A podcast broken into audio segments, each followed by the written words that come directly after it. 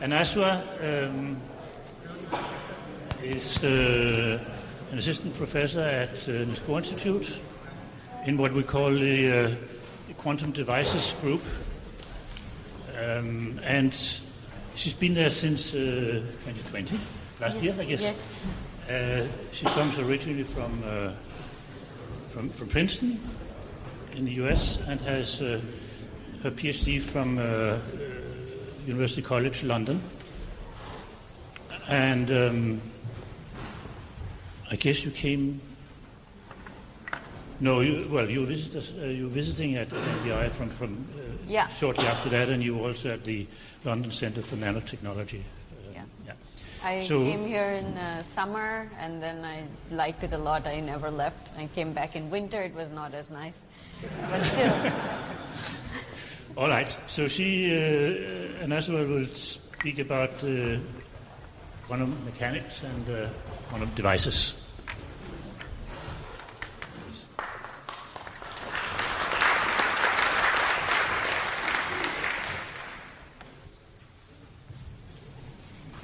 Hello everyone, sorry for switching the language to English. Min dansk er ikke så godt endnu. But today I'm going to tell you about some current work that we're doing at the Center for Quantum Devices, and also most of the talk will just be, about the path, how we came from the Bohr model to quantum devices, kind of 100 years on. And I work with a lot of people at the center, and Ferdinand Kuemmeth and Charles Marcus's device is actually one of Charlie Marcus's devices. And there's a whole center full of a lot of very passionate people, and of course it's really a privilege to speak to teachers from high school, because I think a lot of you really train and give the passion to the students, whom we then try to, poach into our labs. And it's really nice that we get so many good students that are already, when they come in their first year of university, they really are very excited to get into research. And we have lots of opportunities at the center. So if you would, contact the institute, or I think Ian will talk a little later about the Ungdom's lab. Then this is really something that we like to have the students learn about quantum at an early age.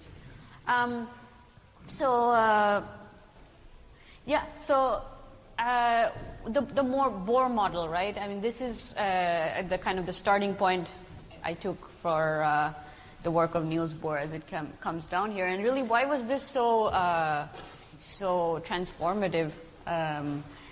So I put this picture of him, which we always put, but I always think it makes him look a little like, kind of like he's upset with some problem that's not working out well. I mean, I really like this picture. I mean, like, okay, he's gone on holiday in Wales, or it's somebody in Wales who bought this as a postcard and wrote their own thing on it. So I actually don't know.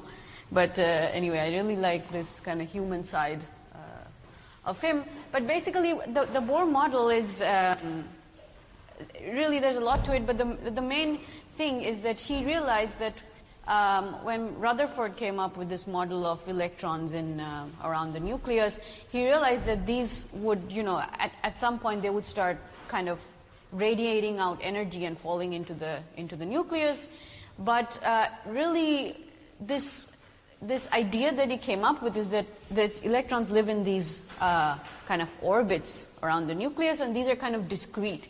So in a sense, nature is in a sense discrete, and this you kind of see in this. So when, for example, one of these electrons goes from one of the orbits to the next orbit, then it lets out a quantum of energy. And this is also kind of very interesting, right? Because if you say it lets out a quantum of energy, in a sense you're saying that light is almost a particle that is coming out of this dropping from one level to another.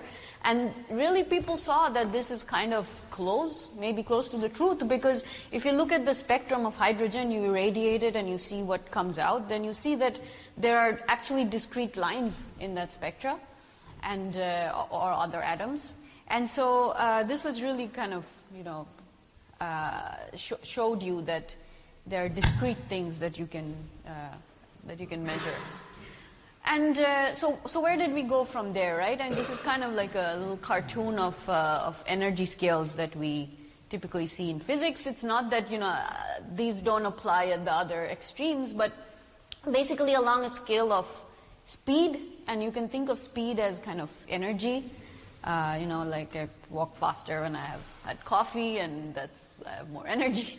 And if you look at size, then it's going down along the y-axis. So at the kind of top left, you have, you know, classical mechanics, kind of thing that, you know, movement of large bodies. But then if you go lower in size, you get to the area where quantum mechanics really starts to matter. And of course, we think of this as elementary particles, but really this is farther along the other side than quantum devices. So if you go farther along energy, then you get to quantum field theory, and this, you know, really, in a way, we can think about it as, for example, what the people at CERN do. This is they have these really fancy pictures, or I don't know if they have lots of like people that just go through and take these really nice pictures all the time.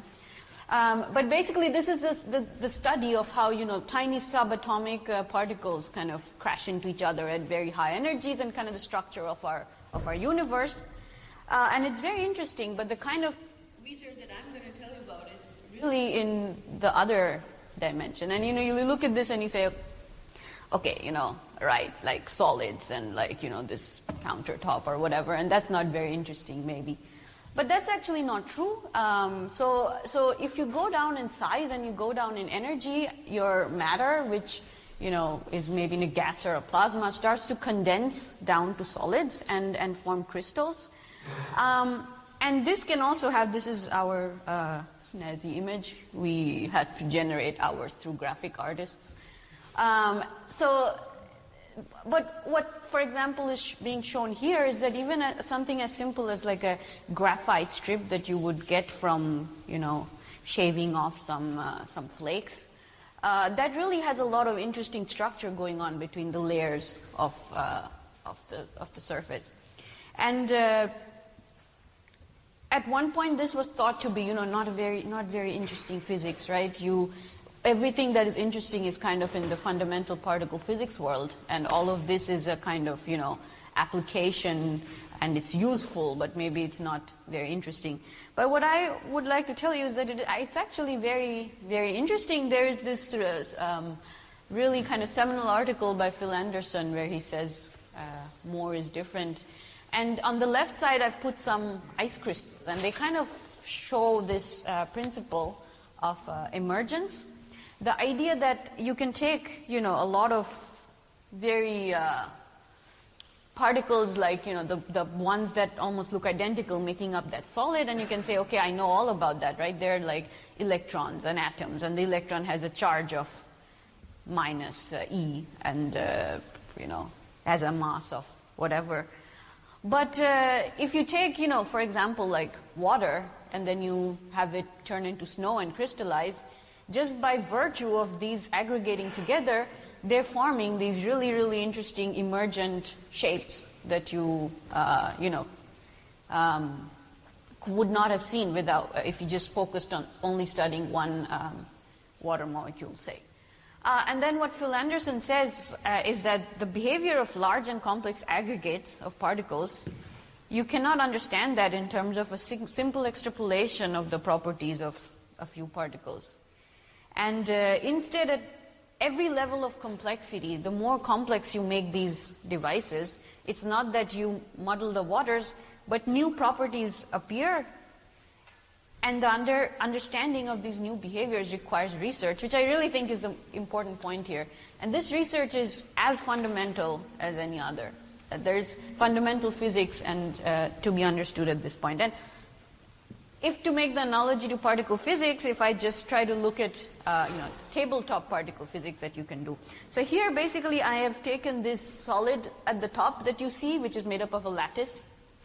and kind of zoomed in there, and you're now looking at on it from the side, and all of them have some charged center and then some valence electrons, and they kind of share them, and then they form lattices and stuff.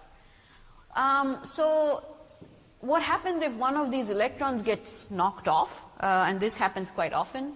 Well, what happens is that you have the electron, let's say it moved away somewhere, but it left behind a spot there that's actually now not negatively charged when it should have been, so it's actually positively charged. So, and this is, you might think of it as the absence of something, but actually you can just change the way you think about it and call it a positively charged particle called a hole. And really, these are now, these are used for carrying current and many other applications. And really, there's nothing you lose by thinking of this as a particle in the normal sense of particle, as a charge and effective mass. And you can also have some other, I'm just picking two of the kind of simple ones, but another one you can have is something called an exciton, where an electron gets kicked off from one of these atoms. It goes, and there's a hole, and then this electron and the hole kind of move around together in this lattice as a particle called an exciton. And if you can look at it, it kind of looks like an atom, right, in that sense. So I hope I convinced that there is, interesting stuff that emerges when you take matter and combine it together and not just elementary particles. So if we now see, okay, let's say we are convinced and we want to study this, right? How do we get to this quantum regime at all where these quantum effects are visible? So if you look at this scale, then one of the things we need is to go very low in size. And also very low in speed or energy. And so in the normal world, what we think of as energy is typically, let's say, heat or temperature. And so the way we do this in the lab is this very, very fancy machine. I mean, recently, like, quantum computation has taken off a lot, so you have a lot of people going to these, highly funded laboratories and putting like a black thing behind it and taking like a really nice, well-lit photograph. I can just boil and tell you that actually, what you see if you go to the lab, it kind of looks just like that. But anyway, so these are systems where you have different stages of cooling. The process of the cooling itself is very complicated as well, but it relies basically on the dilution of helium-3 and helium-4. But however, what we care about is that at different stages you have lower and lower temperatures, and at the very base where that little thing is hanging, that is where you attach your sample. Let's say you want to study that little graphene flake. You would attach it there. And all those lines going down are basically your connections to your sample that let you send voltages and measure currents.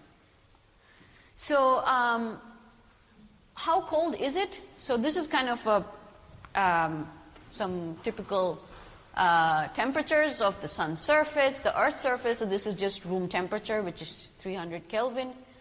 So Kelvin is just like a temperature scale that we typically use, where you just change the, just add an offset. So if room temperature is 300 Kelvin, and then if you look at the cosmic background radiation, this is basically if you go to the farthest reaches of outer space where there's no influence from any stars or sun or anything, then what is the coldest temperature that you can get to there? And this is typically 2.7 Kelvin. But at the cold finger of this dilution refrigerator, the temperature is around 0.01 Kelvin, so 10 millikelvin. And this is very, very cold indeed, and it takes some energy to keep it like that. So thank you, taxpayers of Denmark. When these are open, this is a picture of the CEO of Google. So Google recently did a lot of really cool things with the quantum computers. They have a whole quantum program now, and they have these dilution fridges in the laboratory. And when they did this good stuff, all the press releases came out, and of course the CEO of Google came and looked at the lab and took pictures. And he's touching the dilution. This is complete no-no. You have to have gloves on. Of course, you know, if your CEO is coming and looking at your deal fridge, you're not going to tell him, please put on gloves. But actually, that is my fridge over there. And the U.S. Secretary of State came and visited our center, and he did not touch the crust. There's a big gap between him and the... but anyway, typically they are closed up like that, and this is what the center looks like. Just a week or so ago, we had a whole group of girls that are interested in science. They came from, I think, Marin, are you? Yeah. So Marin Melling has been really... organizing these things, and it really is nice to see them, their enthusiasm. So they came to the center, and this is something we like to do. They like to wander around, show them the equipment. That is, they usually like it. They like it more if they're open, but they... so the next thing, so we need cold temperature, right? And we need this to kill the effect of the thermal excitations, because otherwise, if you were to try to keep your solid completely... you want to look at the interaction of this electron and a hole moving around. But if there's a lot of energy in the form of temperature, then it's going to just move it around so fast or break it apart that you cannot really measure it. So that's why we need low temperature. But the other thing that you need is to go to small size, because otherwise the aggregate properties kind of drown out the smaller properties of the thing you're trying to measure. So on the top left, I put a picture of a human hair, and yes, it's a little gross, and we all have this on our heads. It's a little strange. But it's about the size of 50 microns wide, so that's something we think of as very thin, right? And if you look at that graphene flake, then it says there that it's 200 nanometers, that scale bar. So really, you have to have a microscope to look at these objects. And the lower one, okay, that's not very good. I didn't put a scale bar, but basically it is of the same scale as that flake. And what you see is that currently what is happening is, instead of taking a flake like that and just putting some contacts on the side and measuring its electrical property or something, we are getting more and more complex. We have made a lot of these gates and things that contact the wire and lots of different knobs. So you can apply voltages to each of these things that are coming in. So you can, make certain electric fields and certain other things. So instead of, looking at something on this scale, it's at the scale where, and it's not a solid that is at this scale, but you're at the point where you need an electron microscope to even look at the device that you are measuring in your fridge. So what do you even see if you do that, right? I mean, and is it interesting? So I told you emergence was interesting, but then let's see the quantum effects that happen when you have this kind of emergence. So one of the things that, of course, I think is just really, I think one of the things that have fascinated both scientists and physicists and also, people in schools for many, many years, it's this concept of a very sharp phase change. And this is something that, in normal life we don't really see. Things are kind of mostly continuous, and this is why Bohr's model was also a big shock, right? Things are mostly continuous. They fade slowly from one thing to the other. And so a superconductor in that sense is really, really interesting, because if you have a non-superconductor and you start cooling it down, maybe in that dill fridge that I showed you, then it kind of, the resistance, if you send a current through it, if you apply voltage to it, how much current gets through. So this kind of goes slowly down, and it's, a bit boring. But if you do that to a superconductor, then it, it kind of behaves the same, but at a certain temperature called the critical temperature, it just kind of drops to zero. For a long time, people did not really understand why, but... it leads to many, many interesting effects. One of them is this Meissner effect, which essentially leads to really counterintuitive things, such as things levitating over other things. And I just have a little video that you can kind of see what this looks like. So you have a magnetic rail, and you have a superconducting material, and you have cooled this down in liquid nitrogen. So this is also something we have in the lab, and we like to show the students when they come to visit. This video is not mine, but we have a rail and a system like that. And this is really, you know, the students come in and they're a bit on their phones and they're not so, they're like, okay, cool. And then you put this thing and you put the superconductor on it and it starts going out and then they're like, what? And then they start trying to look under it and taking pictures. And that's really a nice moment because it really captures the wonder of this field. And you have to cool down the superconductor in order to see this.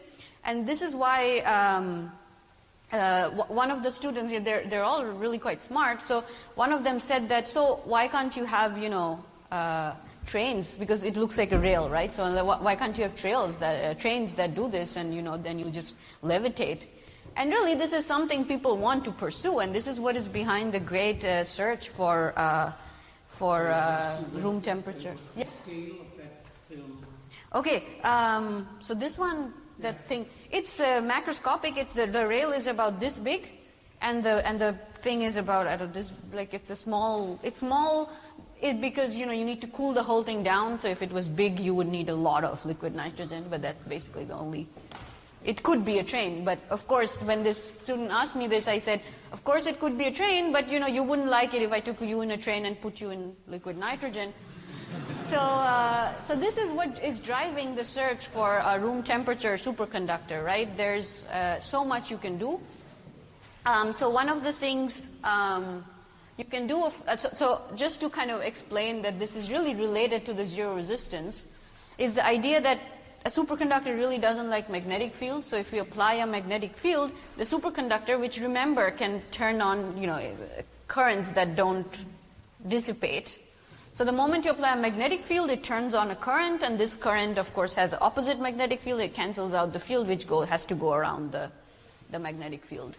But this, the reason that thing stays on the rail so nicely, in fact, if you try to push it off, it'll still stay on the rail, is because that sometimes it lets in a few lines of flux because of impurities or whatever, and then it likes to keep that. It doesn't like to remove it. If it has it in there. So then it's kind of locked to the rail.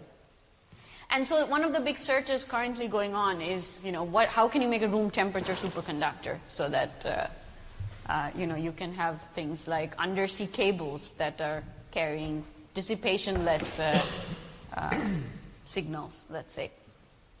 The second thing that I want to talk about is the quantum Hall effect. Now, this is very interesting because this is actually the classical Hall effect that I'm talking about. Is just a sheet of metal, and you apply a magnetic field, you send a current along, and then you measure a resistance in the transverse direction.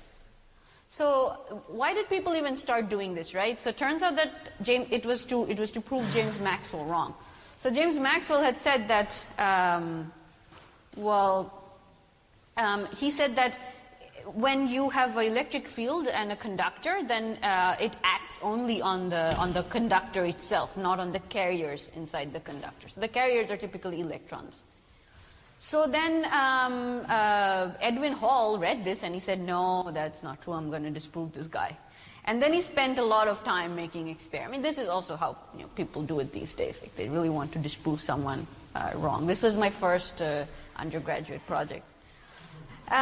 So what he found was indeed there is a resistivity of on the other direction to which you are applying the voltage, and that is the electrons being moved by the magnetic field. So this was kind of, you know, this is kind of understood.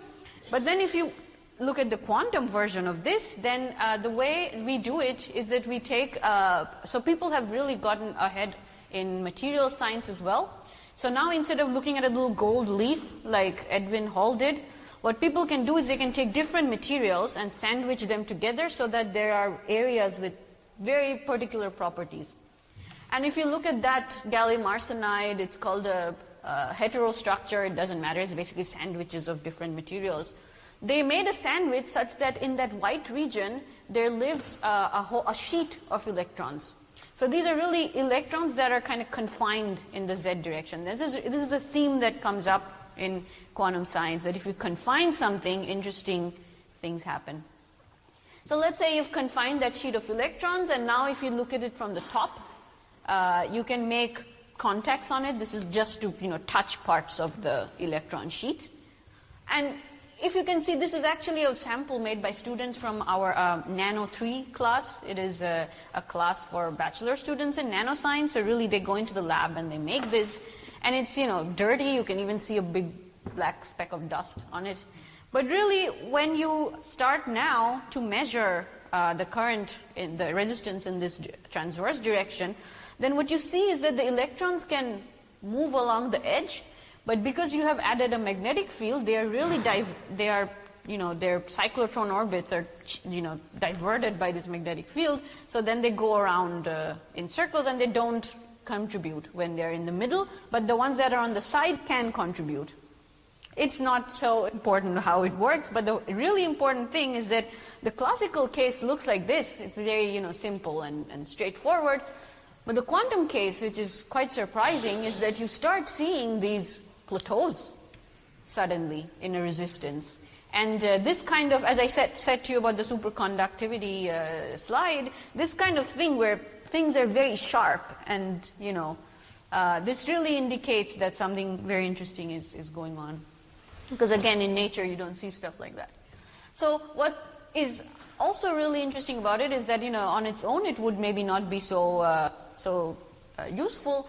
But if you look at the values of conductance at which these plateaus occur, then they follow this rule that they are n e squared over h. So if you look at the conductance, it is in units of n e squared over h. And n is the integer, 10, 8, 6, 5, 4, whatever.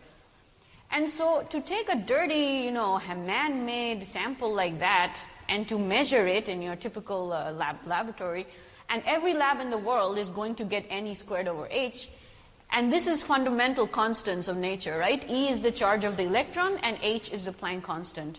So really, it is completely independent of, who touched the chip, who put it in the fridge, where we measure it, in what country.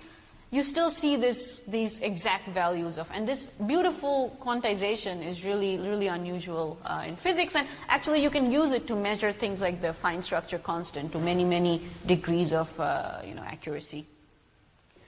And then the last thing that I would like to talk to you about is quantum dots. So first, what I told you was you can take the sheet of electrons and you can collapse it in the z direction so that it's a sheet, right?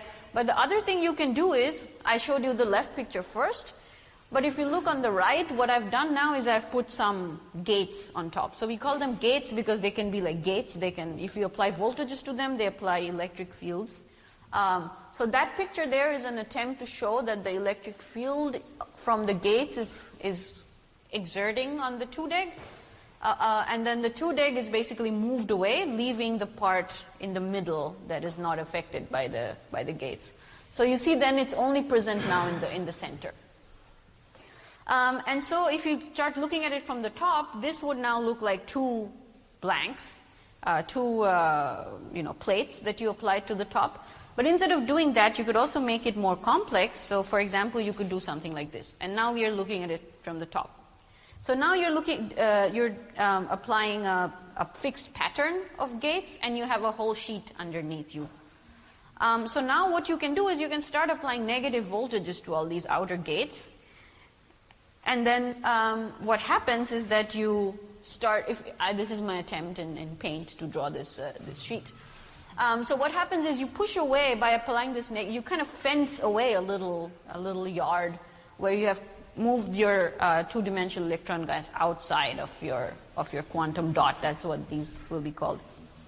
And now you can use that gate labeled T and just slowly ease off on the negative voltage such that the potential is just okay enough that a single electron can tunnel in. And now you have what is called a single quantum dot. And then you can also again slightly move these potentials in the middle down such that you have two electrons and they're kind of separated from each other by that central line. And then you have a two-electron system, a double quantum dot. And so what is interesting about this, right? So what can you do with this? I mean, so first thing you can do is apparently you can buy 75-inch TV that uses these to make absolutely pure red, blue, and green colors. And if that's the kind of thing you're into, then you know this is one application. You can make quantum LEDs apparently. But if you want to look at more fundamental aspects, then another thing you could do, and this is really I would say one of the great revolutions in this field since Bohr came up with the Bohr model, is that it is very interesting to learn about the underlying nature of science and etc. by figuring out that nature is discrete in some ways or whatever. But the fact that you can actually use this discreteness to encode information and to do computation, this is something that has started to come up in, I would say, the last 50 years. And this is really one of the most hotly pursued areas of research and also in our center. So let's say we look at that single quantum dot that we coaxed into our little yard. And so what can we do now? Let's say we apply a magnetic field along the direction of our sample. Then this little electron, it has a property called spin, which is basically an angular momentum. And when it has a magnetic field, it likes to align itself with this magnetic field or anti-align it with the field. So now you can say, okay, that seems like a binary thing to me. So what I can do is I can say if my spin is aligned, I'm going to call it a state 0, and if it's anti-aligned, I'm going to call it a state 1. And you can say, okay, so now what can you do with this system, right? So what it turns out is that a typical computer that you have in your phone or something else, it's typically made up of digital bits kind of connected to each other in arrays like that. So, each of these, so they're typically transistors that are in your phone. So you have a little thing where if you turn your gate up, there is a current, and this is 1. And if you turn your gate down, the current is shut off, and this is a 0. And it's easy to do. There's 8 billion of them in your phone, and they're all going up and down and shutting off or turning on current, so that these values are all 0 or 1, and then you make little calculations with this, big calculations. But what could you do if you replace those systems with, electrons instead, right? Like I showed you with the quantum dot. If you now imagine each of these are quantum dots. So what can happen is that instead of a bit, you now have a quantum bit, which is called a qubit. So here you can define a 0, as I showed you, where it's pointing up with some, let's say, external applied field, and 1 where it's pointing down. But if you choose your control knobs correctly, then actually it can not only be in 0 or 1, but it can be in these weird states called plus or minus, which are, or anywhere actually on this entire sphere. So that if you look at now in terms of computational power, sometimes people characterize computational power as how many states you have available to do a certain computation, right?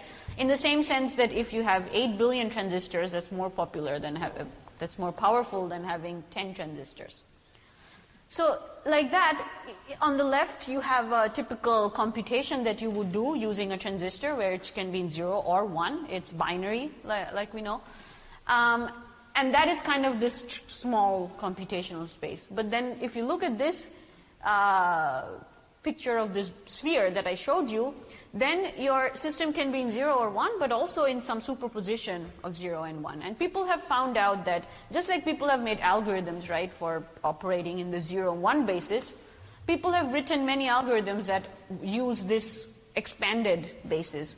And they have found that for some problems, such as, there's some cryptography problems, there are some usually searching for things, searching for numbers in a database, problems like this, there's really an exponential speed up for using this instead of just normal bits.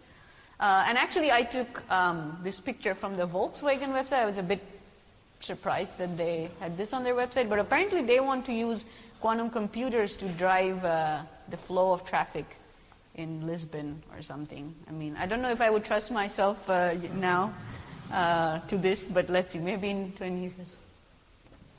Great. So if we come back to our qubit, now I will really not talk about this too much, but just to give you an idea of, I hinted a bit in my abstract about machine learning, and then I showed you this array of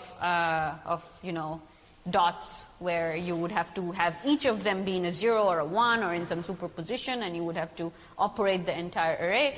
So a single qubit would probably look something like this, but you can see that even to do this, you have to apply, let's go through it, right? The outer gates would have to be negative to push away the electron C and not make it come in.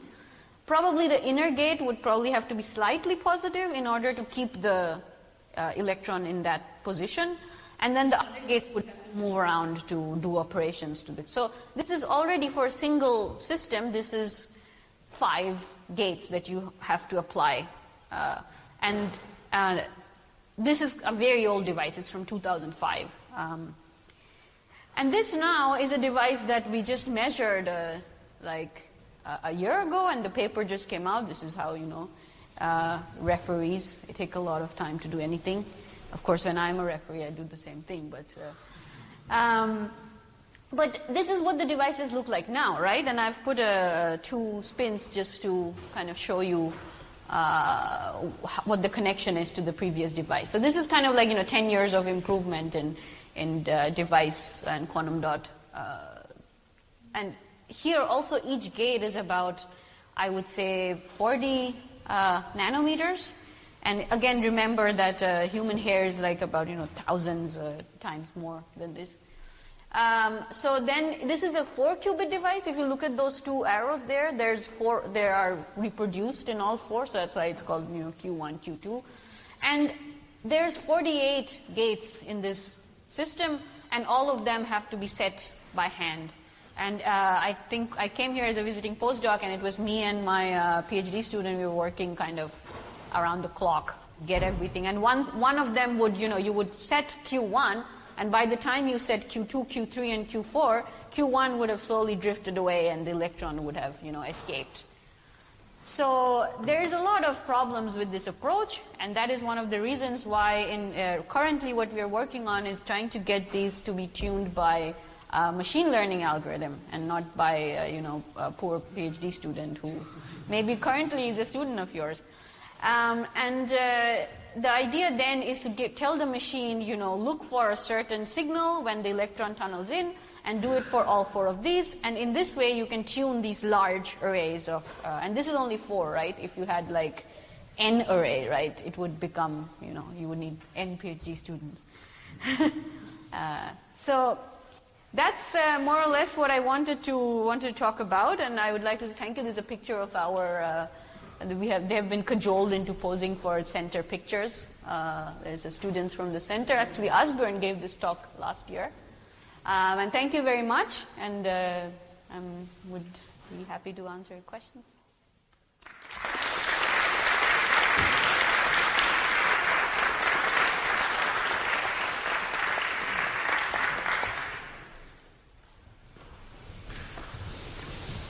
Yes, please. Questions? Yeah. You said the qubits needed to be set by hand? Yeah. Is it because you need to find the exact for that electron, or is it why does it need to be set by hand? Yeah. So there are these 5 voltages, right? So in the simpler case, you have to set them negative, but not so negative that not even one electron can drop in. So you have to set them negative so that everything is, we call it depleted. So everything is depleted. And then you have to slowly turn it positive such that an electron drops in. And I actually cut that off, but there is a thing called a sensor on the side which can sense when a little electron drops in or out, because there's a little blip in current and it can sense it. So you then have to turn it positive slowly such that one blip happens. But then if 2 blips happen, then you've got 2, then you have to go back down again. So it's just an involved process that, and there's also environmental drift. So, it's after all, it is on a semiconductor. This material structure is very complex, and it can slowly have charges that move around. And so let's say you have set it today, tomorrow you might come in and find, okay, 2 electron. It's more favorable for 2 electrons now to be in your dot. Is it because it isn't a static system? So you can't just like calculate when an electron would drop in and then you would set it to that and move on? That's a great question. So basically it is static up to a point. So you can calculate it, but they are, this is a big problem. This is a really like one of the, you've got to the heart of one of the big problems in condensed matter physics research today. It is that these things have personality. Each of these dots, if you figured it, the voltages out for one dot and you set the other ones, then they would be different. They would not be the same. And this is because this is in a heterostructure and it is, after all, it is like a, you know, a macroscopic object with lots of little imperfections and defects. And so, can I just understand this a little bit more? Yeah. So the point you're searching for with this voltage is, is to have 1 electron trapped there. Yes. Yes. Area. And it doesn't have to be, you know, the same electron from today to tomorrow, but it has to be favorable for 1 electron to be trapped in there for some amount of time. Yes, up here. Yeah. So I wanted to ask for this 4-qubit system. Could you maybe say something about how do you let the qubits interact? How do you do calculations? Yes, that's a very interesting question. So basically, for this system, this is a future work. So the current work, what we've shown is that you can operate all 4 simultaneously, read them out simultaneously, and you have 4 disconnected qubits. But what the other, I don't seem to have a mouse, but if you can see the long oval in the middle, that is what we have designed as a coupler. So in a simple way, you can think of as, let's say you want to make Q1 and Q3 interact, then you can have the 2 spins that, or 1 spin from Q1 and 1 spin from Q3, or electron, to hop into the central dot. And then when electrons are nearby, they have interactions because their own magnetic fields. So then they will interact, and then you can again make the potentials a little more negative so that they hop back onto their own dot. So it is all done with voltages, and the interactions are done by moving them closer physically or moving them apart. And that also we would like to do not by hand because it's annoying to find the points of interaction. Do we have another? I mean, I can show you some of machine learning things we have done with finding exactly those points of interaction, but I don't think we have time for more things. You mentioned that some of these experiments had taken place at extremely low temperatures, 0.01 degree or something like that. And I know that in these low temperature laboratories, they have attained much lower temperatures, down to 10 to the minus 8 or 10th degree above the absolute zero. Yes. Now my question is, do people in the business expect some new exciting quantum effects or whatever to occur in these super cold environments, or is it just for fun? No.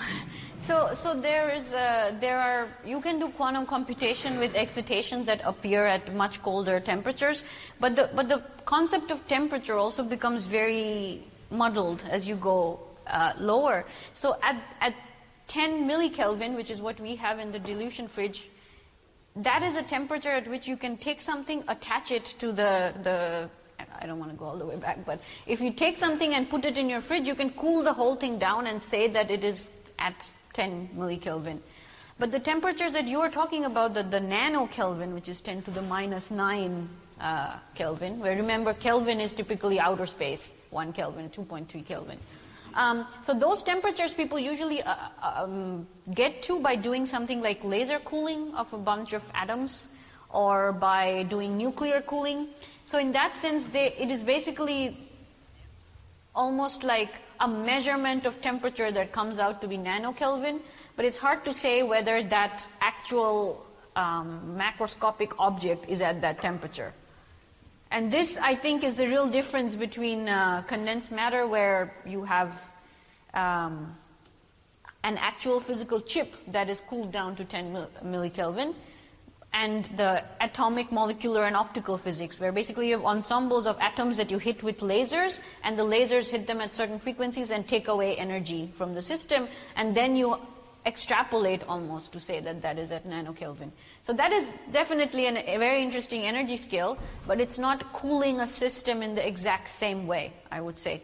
But they definitely, you know, it's a whole branch of condensed matter physics, or not even condensed matter, it's a whole branch of physics, and they definitely are doing quantum computation with their systems as well.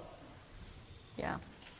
I'm not aware of anything super cool like superconductivity or something that emerges at that scale, but that's just my ignorance. It could very well be.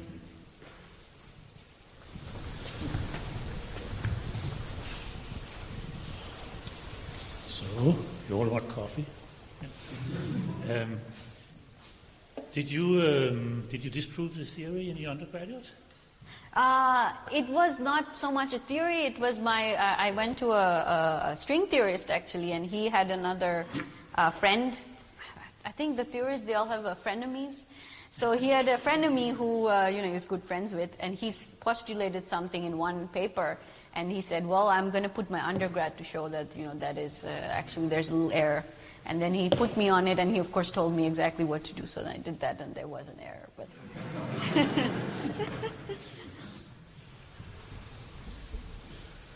Okay, should we thank Anasua again?